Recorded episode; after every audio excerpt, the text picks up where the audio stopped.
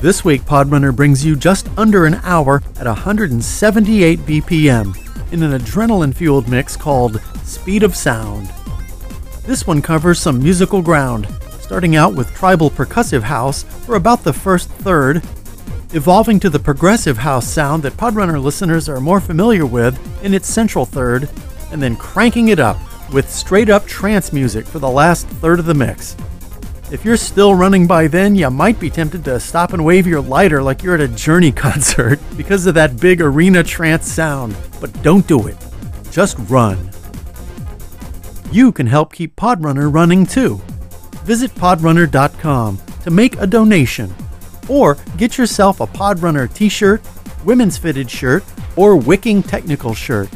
It's your opportunity to show that you think Podrunner is a worthwhile thing because we need your help so that we can keep you going.